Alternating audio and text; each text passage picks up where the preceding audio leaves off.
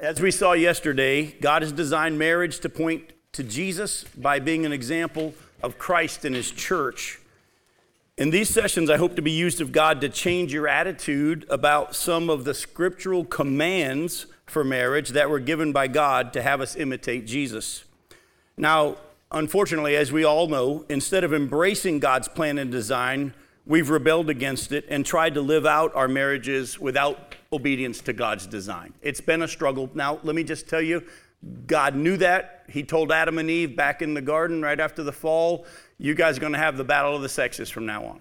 As you go back and you look at what he said, he said there's going to be a curse on the land, there's going to be a curse on Satan, there's going to be also pain in childbirth. And he says to Eve, he says, Your desire is going to be for your husband now, that word desire is not like, oh, I'm in love with you. That word desire actually means you want to control, because it's the same Hebrew word that you see in the very next chapter, in chapter 4, where God's talking to, to uh, Cain about his brother, and he says, Be careful, sin is crouching at your door. It desires to have mastery over you.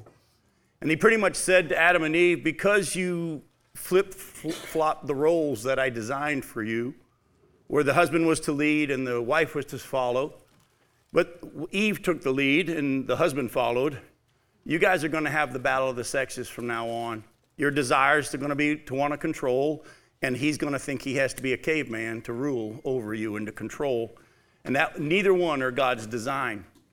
And we hopefully know, most of us all here being pretty strong Christians, we know what God's word says, but let's be honest, our flesh doesn't like it. So before I even get into what God's design is for how we're, by the way, you're going to see today both husbands and wives are to submit. Before we get into that, I want to take some time, though, to show you first that Jesus would never ask us to do something that he's not willing to do himself. And I can't wait to show you that actually, when we talk about the specifics of wives submitting to their husbands and husbands submitting to Christ, you're going to see that Jesus actually lived out in his life perfectly both aspects. And it's going to be kind of cool to show you. So turn with me to 1 Corinthians chapter 11. We'll start there. 1 Corinthians chapter 11, and we're going to look at verse 3.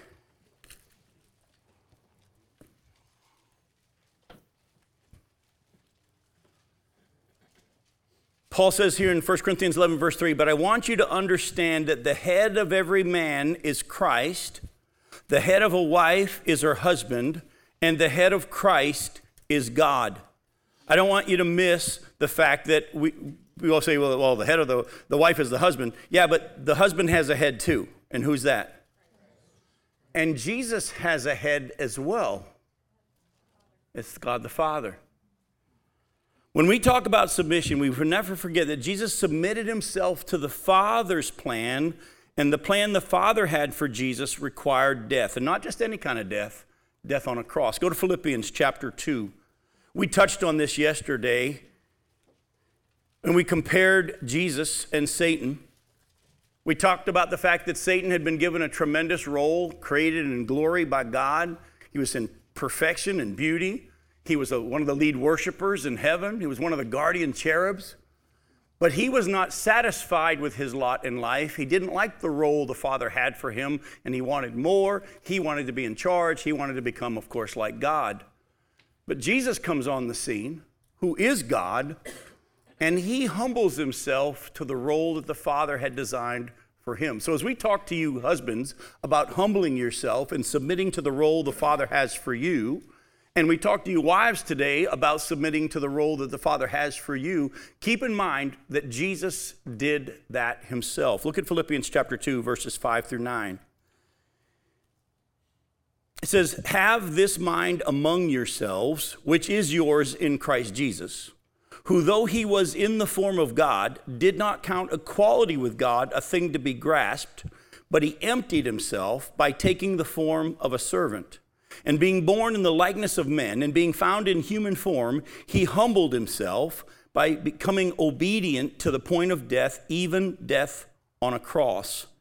Therefore, God has highly exalted him and bestowed on him the name that is above every name. We know that the name of Jesus, every knee is going to bow in heaven and earth and under the earth, and every tongue is going to confess that Jesus Christ is Lord to the glory of God the Father. Don't miss the fact that Jesus was equal with God because he is God, yet he willingly took the role of a servant and submitted himself to the Father's role for him. So, as we talk to you, husbands and wives, today about submitting to the role the Father has for you, God has designed roles for wives, roles for husbands. Don't start off by thinking, well, I'm not sure I like this. Jesus did it. Are you better than him? you know?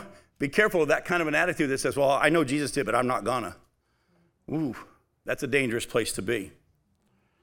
Now, as we look at how God designed each of us to submit to God's plan for us in our marriages, we, as we struggle in our flesh with the idea, I also want to encourage you with something. Jesus struggled in his flesh with the idea of submitting to the Father as well. See, because we a lot of times think that Jesus just willingly, yeah, he did, but didn't he have an issue in his flesh with, with the whole idea of submitting? If you don't remember that, turn with me to Matthew chapter 26.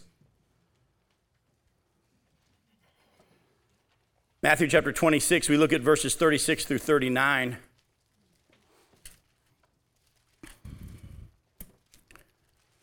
Matthew 26, verse 36 Then Jesus went with them to a place called, Gethsemane, and he said to his disciples, Sit here while I go over there and pray.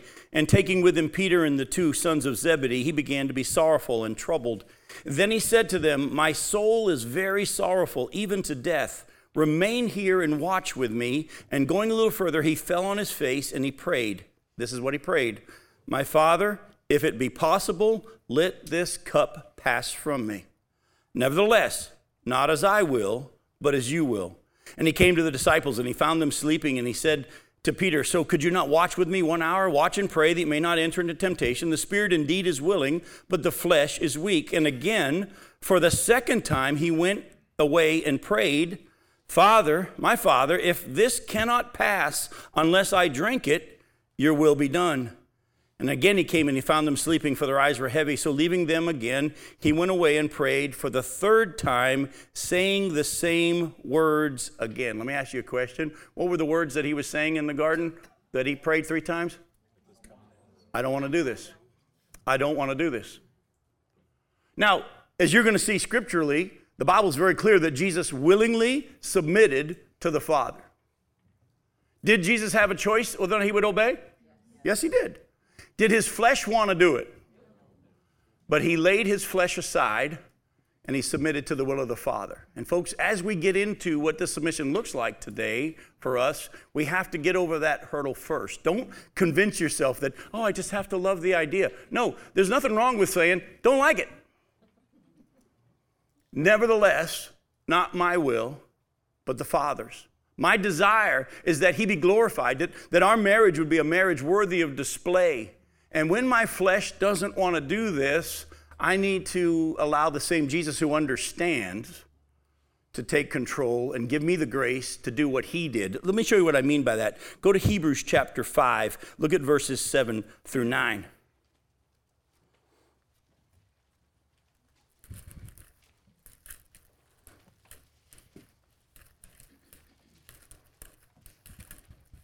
Hebrews chapter 5, look at verses 7 through 9. It says, In the days of his flesh, Jesus offered up prayers and supplications with loud cries and tears to him who was able to save him from death.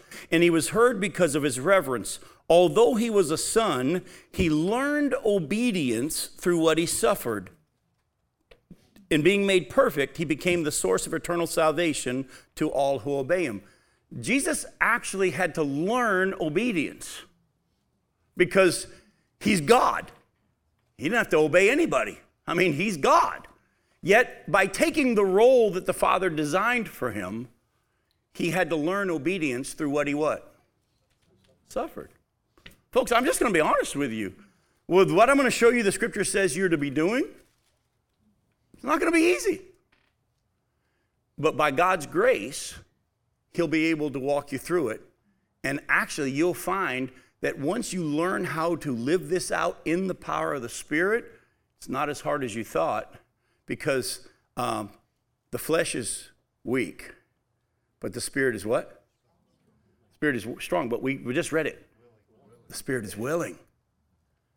It's the spirit is willing. Actually, the same God that went through this in his flesh and submitted to the Father is living within each of us who have been born again through faith in Jesus Christ.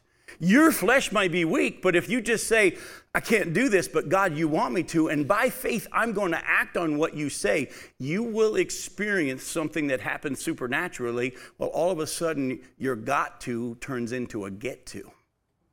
And you won't be able to describe why or how that is, but you'll actually find yourself going, This is actually okay.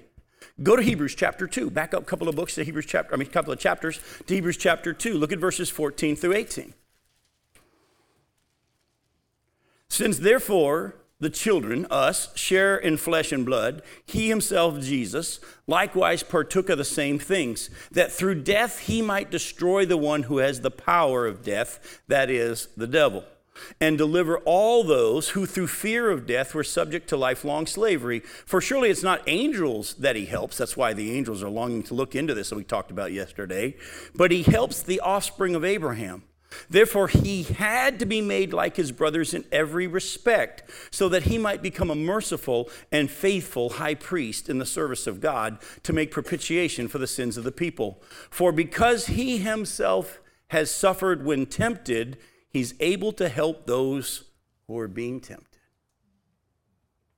Hey, you wrestle against this whole idea of submitting to anyone? Of course you do. It's not what your, nat- your natural flesh wants. Jesus knows. He's been there. He's had the victory. And he, well, Vance Havner put it really, really well years ago. He said there's only been one Christian life that's ever been lived, and Jesus lived it. But he wants to live it again through you and me. That's why in John 15, 5, Jesus says to his disciples when he's teaching them about the abiding relationship, he says, Apart from me, you can do nothing.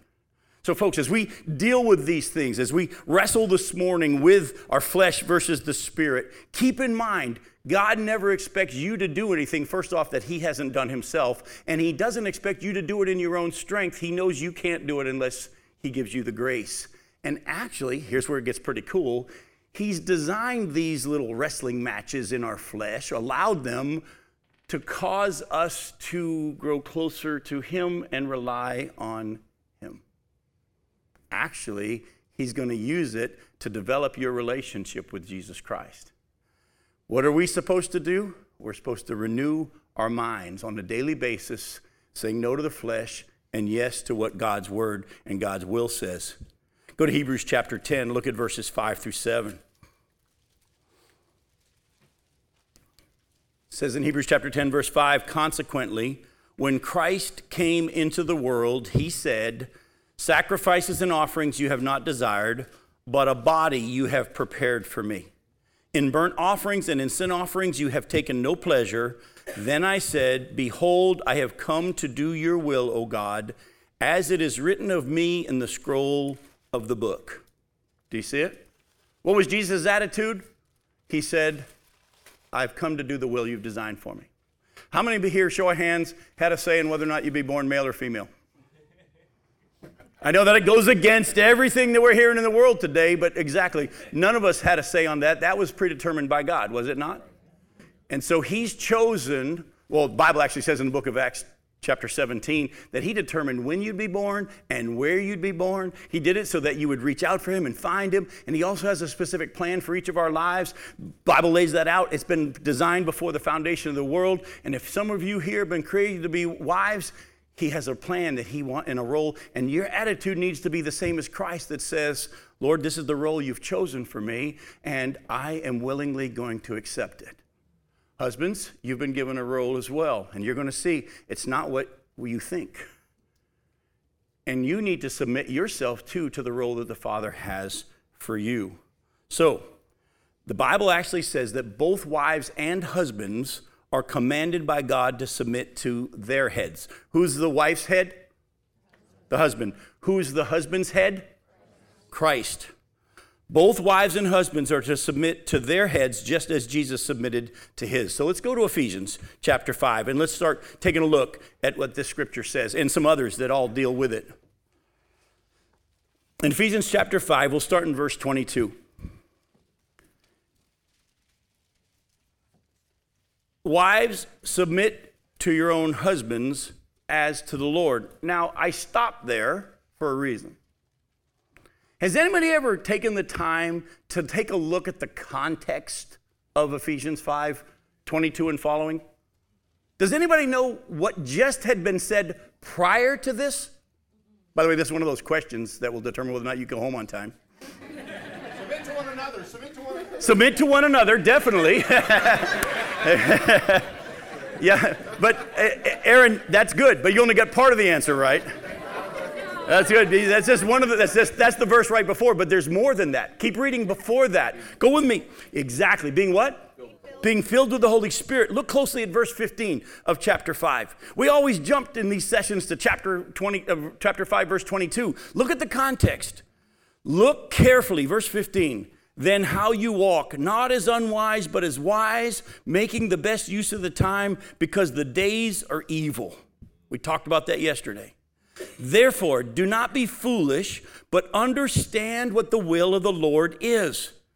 Don't get drunk or controlled with wine, for that's debauchery, but be, be, be being filled, it actually means, with the Spirit. Be under the control of the Holy Spirit, addressing one another in psalms and hymns and spiritual songs, singing and making melody, melody to the Lord in your heart, giving thanks always and for everything to God the Father, and in the name of our Lord Jesus Christ, submitting to one another out of reverence for Christ. Here, here Paul, as he's laying this out, and he starts getting into the specifics of husbands and wives, he said, Look, you got to understand what the will of the Lord is. The will of the Lord is that we, on a daily basis, especially in these days in which the world needs to see it, in which things are evil, and, and, and man living for his own desire continues to grow. And, and, and, and, and attitude today now is, is whatever I think and whatever I want, we'll just change the laws because that uh, I get to have it the way I want it to be and I can be whether a male or a female if I want and I can do all this. Folks, that's not what the scripture says. The scripture says actually, especially those of us who know the Lord, we are to make the best use of the time by what? Being filled continually with the Spirit. How do we do that? We've already gotten everything you need for life and godliness. 2 Peter chapter 1 verse 3 says that everything you need for life and godliness has already been given to you through your faith in Jesus Christ. You don't need a second baptism. We're not talking about how you need another experience. Ephesians chapter 4 says there's one Lord, one faith, one what? One baptism. Colossians chapter 2, around verse 9, says that in Christ the deity lived in bodily form and you have been given fullness in Christ. Folks, everything you need to live out what we're talking about today, you've already experienced through your life in Jesus Christ. You don't need a second experience of grace or anything like that. You've already got Him. But you need to learn on a daily basis how to say no to the flesh and yes to the Spirit. Isn't that what Jesus did in the garden? Wasn't that what He was doing? He was acknowledging what his flesh was and then laying it aside. See, I've heard too many people say, Well, I just want whatever God wants. No, you don't. And actually, that's not how Jesus prayed. He didn't say, Father, your will be done. His prayer was, Here's what I want. Now I'm willingly laying it down because your word says that I'm to lay it down and to submit to what you have for me. And folks, you can't acknowledge and receive what God has for you until you acknowledge what it is you want and then lay it down. And so you have to probably, in this process, be willing to say, yes, I would like to have my marriage go this way, but that's not what God's designed. And I willingly lay that down and say yes to the Spirit. And when we say no to the flesh and yes to the Spirit, I think Galatians 5:16 says it this way. So I say walk in the Spirit, and you won't gratify the desires of the flesh. We need to learn how to submit to the Father. So, wives, with this understanding, Submit to your own husbands as to the Lord, for the husband is the head of the wife, even as Christ is the head of the church, his body, and is himself its Savior. Now, as the church submits to Christ, so also wives should submit in some things, in everything, to their husbands. Husbands, love your wives as Christ loved the church and gave himself up for her, that he might sanctify her, having cleansed her by the washing of water with the word, so that he might present the church to himself in splendor, without spot or wrinkle or any such thing, that she might be holy and without blemish. In the same way, husbands should love their wives as their own bodies. He who loves his wife loves himself. For no one ever hated his own flesh, but nourishes and cherishes it, just as Christ does the church because we're members of his body. Therefore, a man shall leave his father and mother and hold fast to his wife, and the two shall become one flesh. Now, this mystery is profound. And I'm saying that it refers to Christ and the church. However, let each of you love his wife as himself, and let the wife see that she respects her husband. Jump over to 1 Peter chapter 2.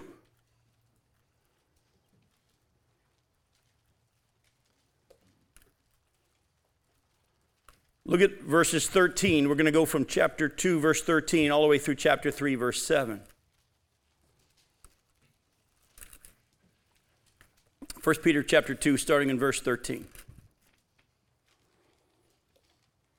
Be subject for the Lord's sake to every human institution, whether it be to the emperor as supreme or to governors as sent by him to punish those who do evil and to praise those who do good. For this is the will of God, that by doing good you should put to silence the ignorance of foolish people. Live as people who are free, but not using your freedom as a cover up for evil, but living as servants of God.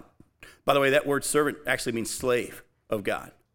Honor everyone, love the brotherhood, fear God, honor the emperor. Servants, be subject to your masters with all respect, not only to the good and the gentle, but also to the unjust. For this is a gracious thing when, mindful of God, one endures sorrows while suffering unjustly. For what credit is it if, when you sin and are beaten for it, you endure it? But if when you do good and suffer for it, you endure, listen, this is a gracious thing in the sight of God.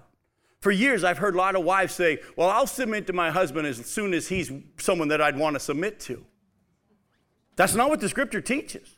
You're going to see as we get into wives and husbands in just a second, the full context of what Peter's laying out is, is that actually God has designed us as Christians to submit ourselves to all authority that God has designed. God's designed authority that ultimately all points to who God is, but we're to submit ourselves to the government, or to submit ourselves by paying the taxes. We might not think it's fair. We might hate the fact. I actually have friends that have quite a bit of money and they pay almost 50% of what their income is in taxes.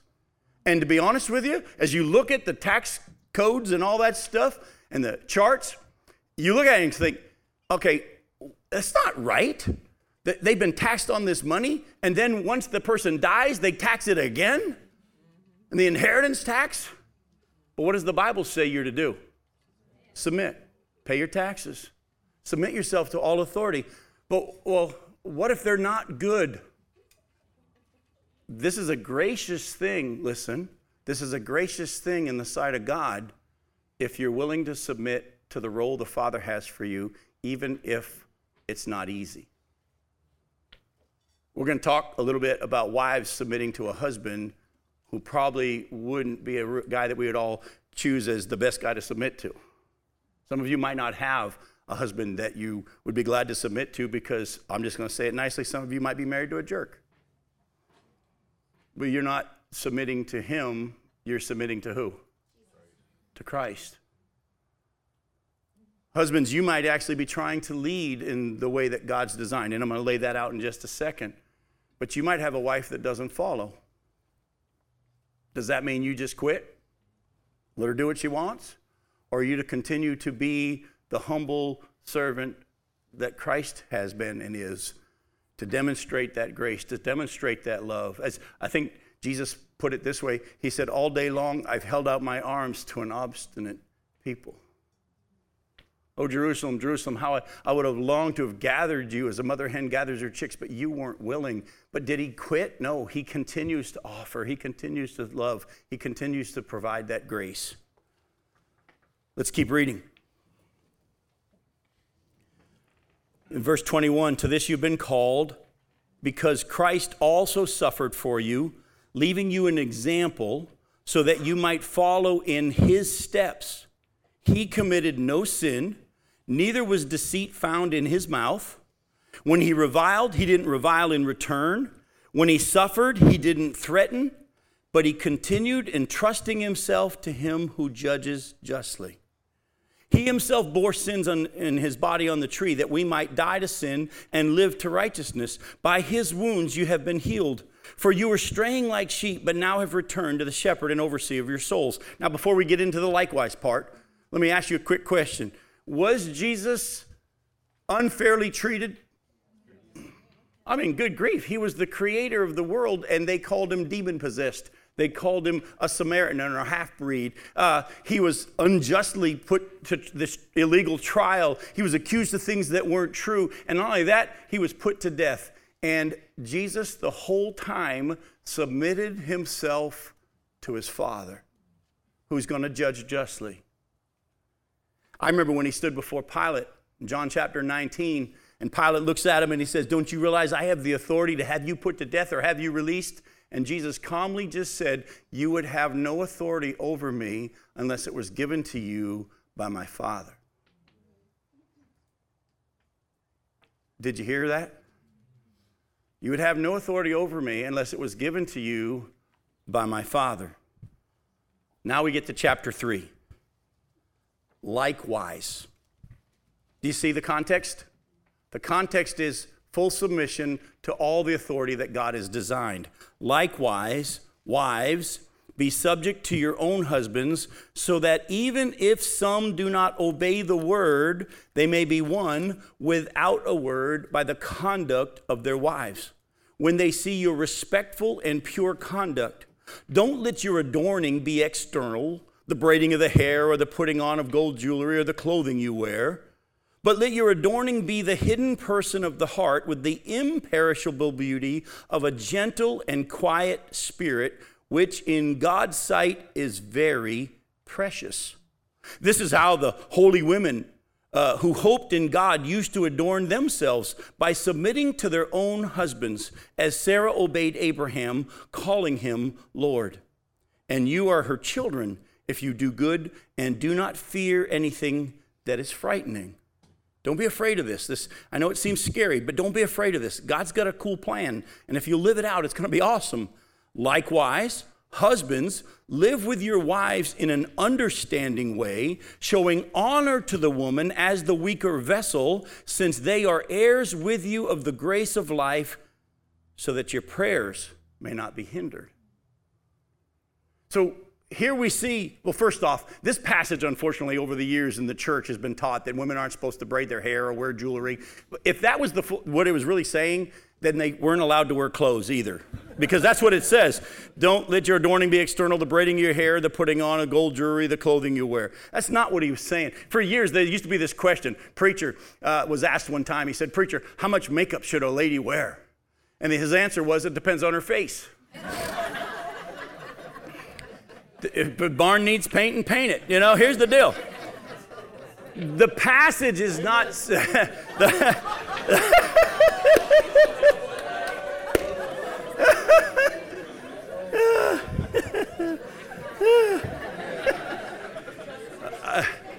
we all, we all know who to pray for during our breakout session.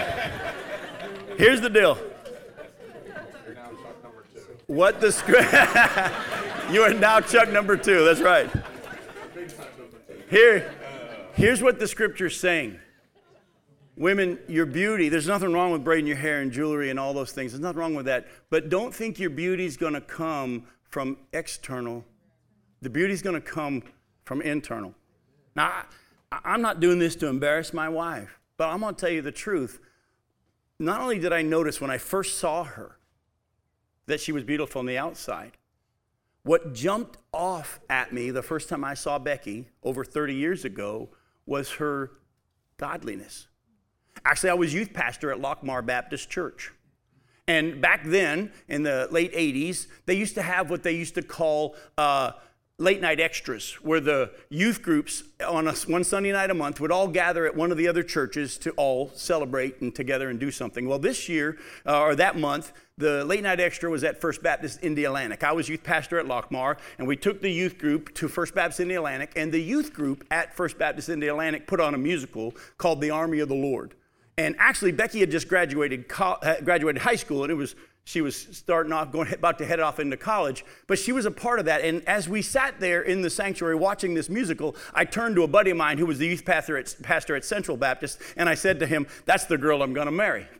Now, don't get all excited because I said that about every beautiful girl. I, am serious. I, I, was famous for saying that probably 20 times a day, you know? If I saw a pretty girl, that's the girl I'm gonna marry. But not only did I notice, though, that she was attractive, I noticed in watching this musical that there was a godliness, a sweetness about her. Well, of course, we went home. I never saw her.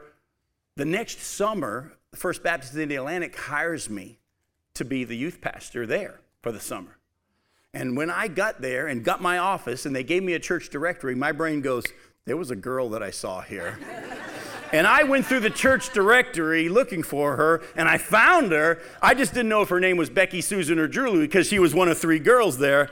But I, I, I, and I could tell you to this day what's the first thing, uh, what she was wearing, where she was sitting.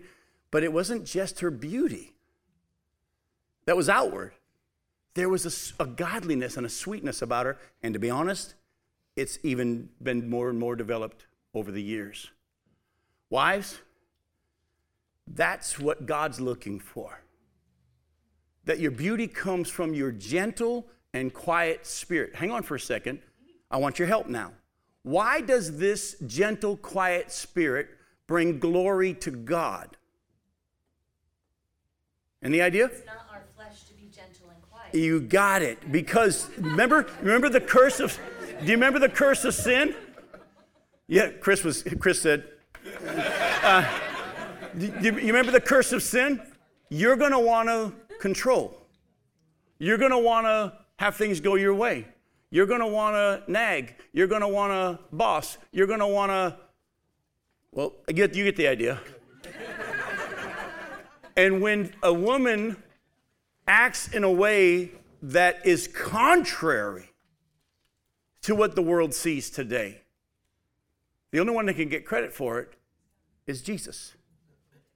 And the reason why Becky looked like that and acted that way and still does even more is because Jesus had already been formed in her. Folks, this is not a session where we're going to talk about how you can do these three steps to a better marriage or seven steps to a better. No, you need to learn how to get closer to Jesus. And as you, as a wife, get closer to Jesus, by spending time in the Word and in prayer, submitting to what His Word says, doing what He's told you. And husbands, we're going to get to you in a little bit here. When you submit to the role that the Father has for you, but you, by doing so, spending time with the Father, God will produce in us everything that He asks of us. It's God who works in us, Philippians 2:13, both to desire and to act according to His good purpose. Let, let, me show you something real quick, and then we'll come back here. Go to uh, Second Thessalonians chapter 2.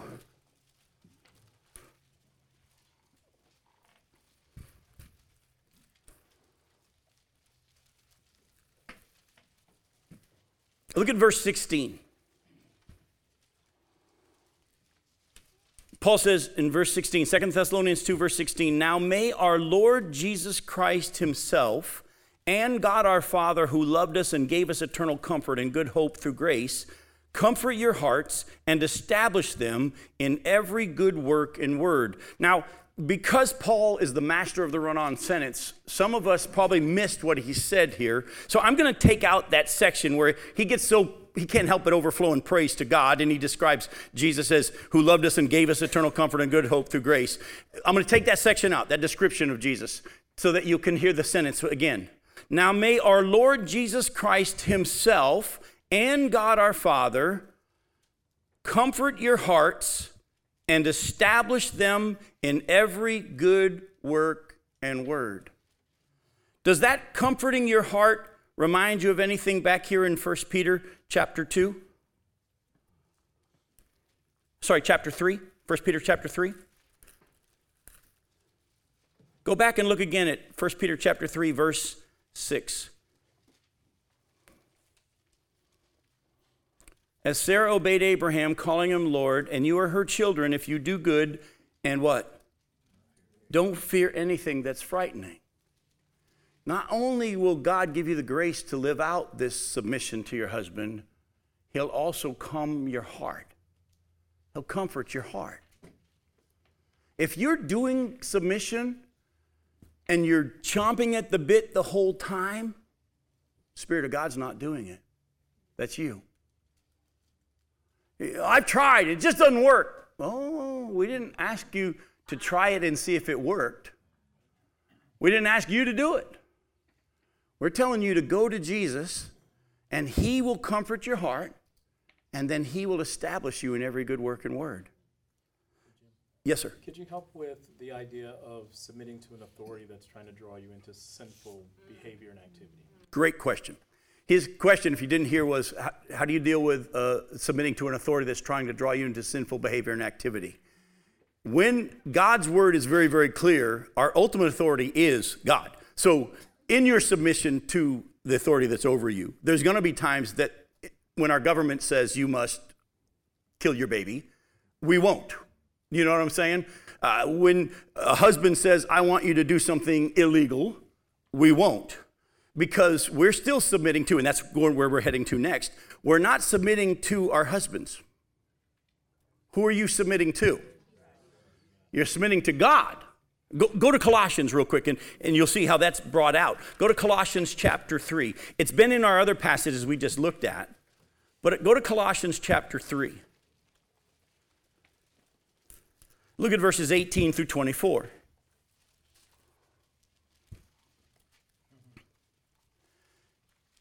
It says in verse 18, Wives, submit to your husbands as is fitting in the Lord. Husbands, love your wives and do not be harsh with them. Children, obey your parents in everything, for this pleases the Lord. Fathers, don't provoke your children lest they become discouraged. Bondservants, obey in everything those who are your earthly masters, not by way of eye service as people pleasers, but with a sincerity of heart, fearing the Lord. Whatever you do, work heartily as for the Lord and not for men, knowing that from the Lord you'll receive an inheritance as your reward. You are serving who? The Lord Christ. So, in answer to your question, James, because I'm serving Christ, I will not ever do anything that my government says is against the will of God and the Word of God. And as a wife, I will not do anything that my husband says that is against God's Word. Do you understand? Why? Because I'm not following the government. I'm submitting to Christ as I submit to the government. I'm submitting to Christ as I follow my husband.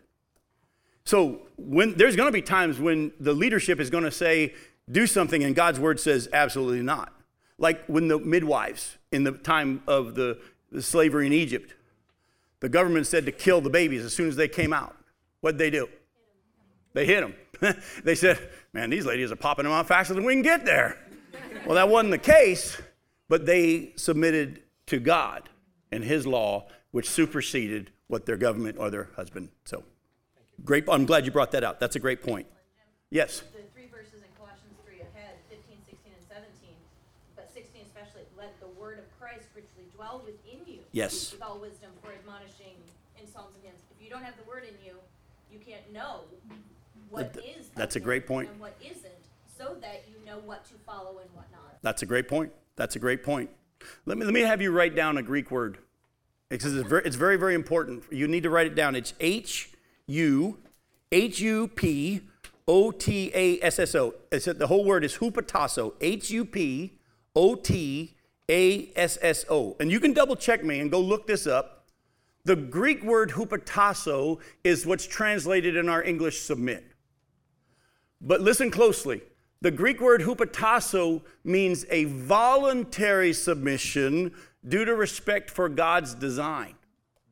In other words, if a husband ever says, You must submit to me because God's word says, Wives submit to your husbands, they're wrong because hupotasso is a voluntary submission, it can never be forced. Does Jesus sub- force you to submit to him? No. Husbands, love your wives as Christ has loved the church. And even if they don't submit to you, you still show loving grace toward her. You never force it because Jesus doesn't force it.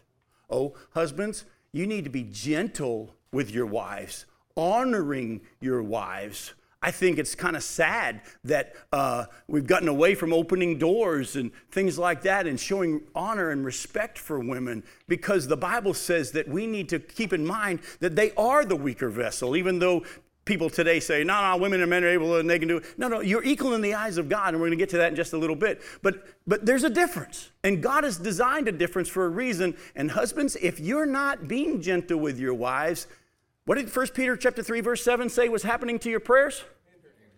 They're being hindered. They're being hindered. And so let's talk about the men for a little bit.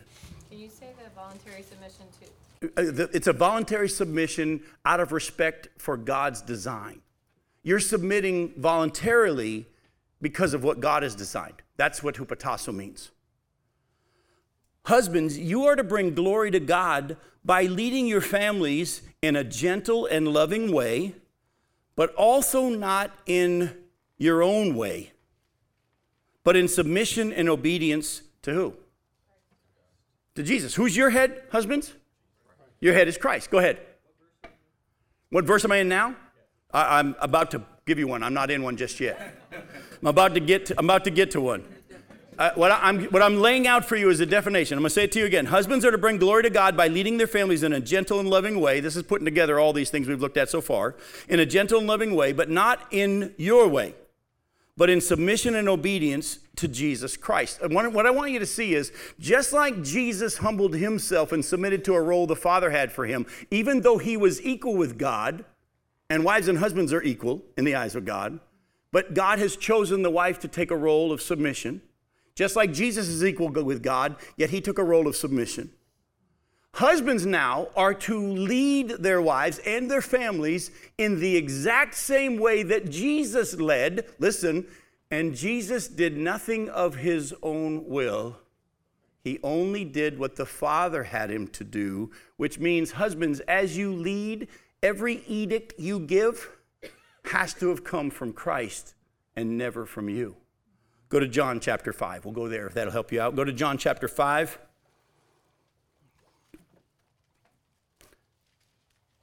And look at verse 19.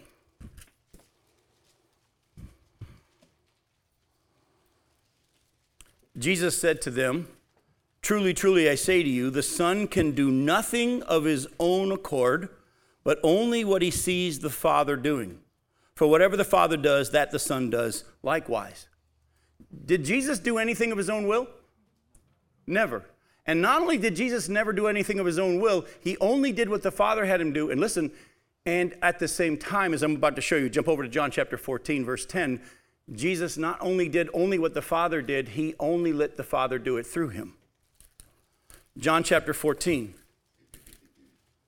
Look at verse 10. Jesus says, Do you not believe that I'm in the Father and the Father's in me? The words that I say to you, I don't speak on my own authority, but the Father who dwells in me does his works. Jesus not only only submitted to the Father, whatever he did, the Father did through him. One of the things that we've developed over the years in our family, and we've been trying to teach our kids, and now they're 26, 24, and 21, we've been trying to develop in them as they grew in their walk with the Lord to be listening to the Spirit. My wife and I try to make decisions the same way, and we'll look at our kids and, when, and we'll say to them, Can you look me in the eye and tell me you've prayed about this, you've read the scriptures, and you believe God is saying that this decision is okay?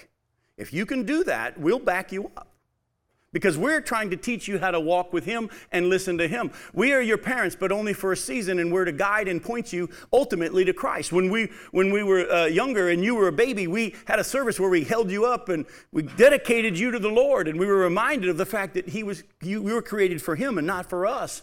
So we had a responsibility to teach them how to hear from God in every decision as they're looking for jobs, as they were choosing schools, as they're prayerfully looking at mates, all these things. And at the same time, my wife and I have learned in the same way We don't make a decision until we sense the Spirit of God says yes. Now, listen to me, that's important, husbands. You need to hear something. There are going to be times that you see things that need to be dealt with, but the Spirit of God is going to say, not yet. But I think that it needs to be dealt with. That's true. You may think that, but the Spirit of God is your head, Christ is your head, and you only deal with something when the Spirit tells you to. And so, husbands, just because you've been given authority over your families and over your wives doesn't mean that you now get to determine what you do and what you say. And no, no, you have a head and you have to submit to that head. And on a daily basis, it's kind of important that the husband spends a lot of time in the Word, doesn't it? Doesn't it sound like that? And a lot of time in prayer. Because whatever you pass on down had to have come from Christ. And if it didn't, you will be held in higher accountability because of the role that God's given to you. Paul says something very interesting in 1 Corinthians chapter 11. Look at verse 1. I think this is a great way to describe the husband's role. In 1 Corinthians chapter 11 verse 1, he says, "Be imitators of me as I am of Christ." Some of your translations put it this way, "Follow me as I follow Christ." That's the idea. That's God's design for the man. You follow me as I follow Christ. Jump over to Philippians chapter 4 real quick and uh, look at what Paul says here. And let me ask you whether or not you can say this. Philippians chapter 4, and look at verse 9.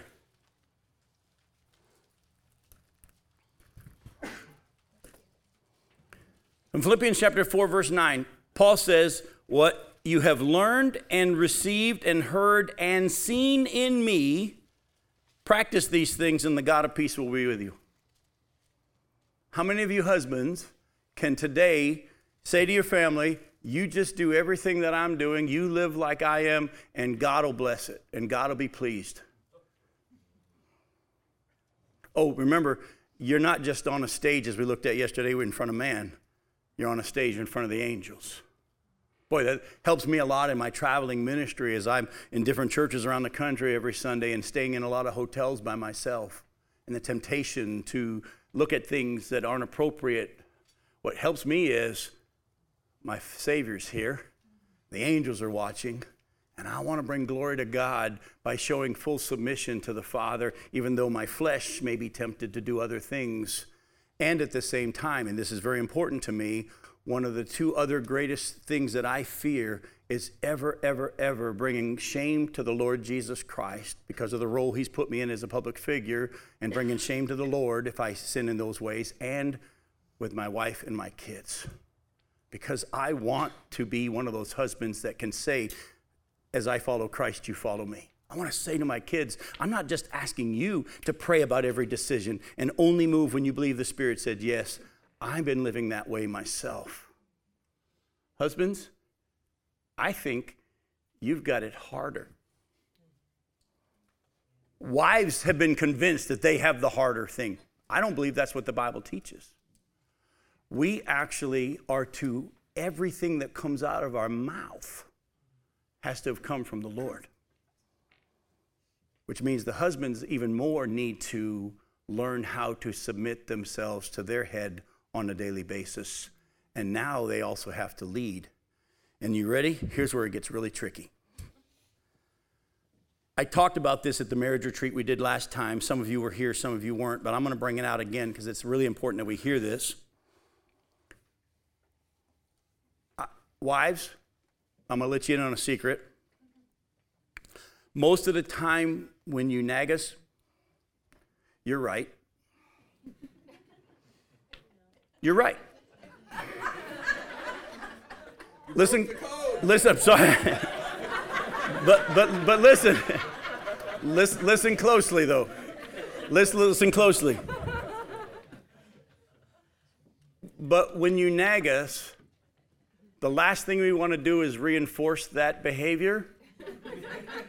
And so, even though we know you're right, because you nagged, we want to do it even less. And we're going to let you in on something else. You probably do know how to do things in the family better than we do. I think it's part of God's design. Women's intuition and women have been given a lot of, lot of insight and a lot of knowledge how to do stuff. Yet, ironically, God has said, even though that's all welling up within you, wives, and now because of sin, you want to be in charge, I'm going to ask you to bring glory to the Father by submitting to the guy that I put over you who doesn't know what he's doing. Uh, I'm serious. No, no, listen, but listen. Husbands, listen closely. Husbands, listen to what I'm saying to you though. You've got to stop pretending like you know what you're doing and be willing to say on a daily basis, I don't know what to do, but I've been given the role to lead. And therefore, I have to go talk to Jesus and have him show me what he would have me do. Oh, and by the way, there's nothing wrong with wives and husbands having conversations where wives can give input as long as the wives say, You don't have to do what I just said. God uses me as I think we read it yesterday. I will find, I heard it, I will find a helper fit for him. Folks, one of the greatest things is when the design of God works. I'll give an example. Years ago, uh, when uh, our kids were little, I came home from work as pastor at First Baptist Indialantic, and it was a very typical day where the, Becky had been home with the three kids, and the kids had been fighting over different stuff. And you know what I'm talking about, husbands. You always hate coming home as the referee you know, because the mom's been saying all day, wait till your dad gets home. And I walked in the door and had to deal with this thing that had happened. And my first reaction was to say to Nicole, our oldest, go to your room and don't come out for 10 years. And I mean, it, I mean, seriously, it was something along that line. It was stupid. It was, it was unfair. It was irrational. And she looked at her mom and said, Mom, that's not fair. Tell him that's not fair. And Becky's response was awesome. She said, He's your father you do what he says. Nicole went to her room. Then, quietly, out of earshot of Nicole, Becky said, Can we talk for a second? You didn't get the whole story. You made a rash decision. Here's what really happened. What you just said to her was a little unfair, but you're still the dad, and you get to make the call. But that as she shared with me, and I prayed about it, I was the one who went to my daughter and sat on her bed and humbly said, I was wrong. And your mom even helped me see that I was wrong. And now you don't have to be in here for 10 years, it's only five. but whatever it was, but do you see how God designed the team to work together? This is not a, I'm going to talk to Jesus. I'll tell you what we're going to do, and then you do it. That's not it. Wives, you are a team and you're a helper. Don't be afraid to share what you believe God may be showing you because you do know best most of the time. But humble yourself enough to say, I haven't been given the, the role of making the decision, though. That's been given to you, and I'm going to trust myself to one who judges justly and you'll be held accountable for the decision, not me. But I love you and I want to share with you. And folks, as you learn to communicate, as I used to do premarital counseling, I used to always talk to couples about the importance of communication, communication, communication, because that's the area where we struggle the most. And I taught them how to communicate about money, how to communicate about selfishness, how to communicate about family issues and stresses. But you need to learn how to talk. But listen, as you talk, wives, submit to your husbands in everything. Husbands, you're not in charge. Who's in charge? And you only make a decision after you know it's what Christ has said. And you say to your spouse and your family, You follow me as I follow Christ. Let me ask you a question, wives. Are you equal with your husband in the eyes of God? Yes. If you don't believe that, let me just show you a couple of passages real quick. Go to uh, Galatians chapter 3. Look at verses 26 through 28. We're about to wrap up. So I know they say the definition of an optimist is a lady that puts her shoes back on when the preacher says in conclusion. But um, Galatians chapter 3, look at verses 26 through 28. For in Christ Jesus you are all sons of God through faith. For as many as you were baptized into Christ have put on Christ. There is neither Jew nor Greek. There's neither slave nor free. There's no male and female, for you are all one in Christ. Now, people have tried to take that and say, well, see that? There's no male or female. We all get, no, no, no. This doesn't supersede the rest of the scriptures that we've been looking at today that say that there's a role for men and a role for women. The passage is simply just saying that because you're a woman, you're not lesser in the eyes of God. If you're in Christ and Christ is in you, you're just as saved as your husband. And husbands, you're not more saved that you're a man. And you want to see it even more clearly? I have never seen this until just this past week when I was working on my radio programs, and I'm going to be going into Second Peter uh, in, a, in, a, in, a, month or so. And as I was writing radio programs, God showed me something in Second Peter chapter one. I love this. Second Peter chapter one. Look at verses one and two. Look at what Peter says. Second Peter chapter one, verses one and two. He, he just starts his greeting and he says, Simon Peter, a servant and an apostle of Jesus Christ to those who have obtained a faith of equal standing with ours by the righteousness of our God and Savior Jesus Christ. May grace and peace be multiplied to you in the knowledge of the God of Jesus Christ. Do you hear what he said? I'm an apostle of the Lord, capital A, taught by the Lord face to face, done the signs and the wonders. I'm an apostle, and I'm writing to people who have the equal standing with God because of Jesus. Wives, are you equal in the eyes of God? With your husband, don't claim equality as something to be grasped, but humble yourself and pray for your husband and help him seek the Lord. Don't ever say, oh, I think he ought to. Here's some things that I've been praying about. Have you prayed about it? And learn how to help each other seek the Lord. Husbands, has God given you authority in the home? By the way, if you can't answer that one, we're starting all over again. Husbands, have God given you authority in the home? Yes. But don't step out from under your head to whom you must submit and be like Jesus and do only what Jesus would have you do. And do it only in his strength. Folks, when this is working perfectly, it's glorious. It's absolutely glorious. But don't wait for your spouse to be obedient before you'll be obedient. Husbands, lead gently in love. Don't force submission, but offer leadership in the hopes that your family will follow. Jesus held out his hands continually to hard hearted people, like I said. And wives, don't only submit to a godly husband, but as unto Christ. Maybe God will use your obedience to be the catalyst for your spouse getting right with God.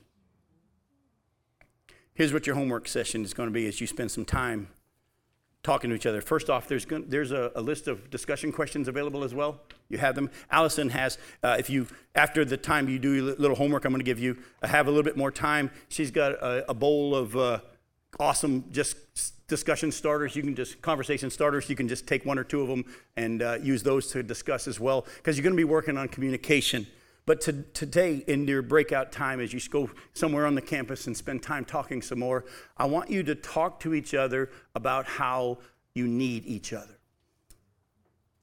We're going to get into specifics next session on learning each other's love languages and stuff like that. We're going to get into that a little bit later on as we deal with sacrificial love. But for today, I want you to talk to each other about how you can help me. How you can help me as I follow Christ would you be willing to help me and remind me, don't nag me, but remind me of my need to be seeking the Lord? Maybe you could develop a time where you would do a study together. The husband's not doing his own thing and the wife's doing her own thing. I think that's valuable because God's going to be talking to you about things that is different that He's talking to him. But at the same time, I think it's valuable that you do study together. Spend some time in this time, wives saying, well, this would be a help for me in submitting. Again, no attack words, no you always, you never.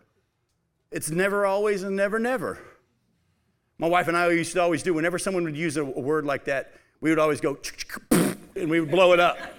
Like, that's an illegal word. We would always, we would, it'd be funny. We'd go, boom. Uh, can't use that word. Don't start it with you. Those are attack things.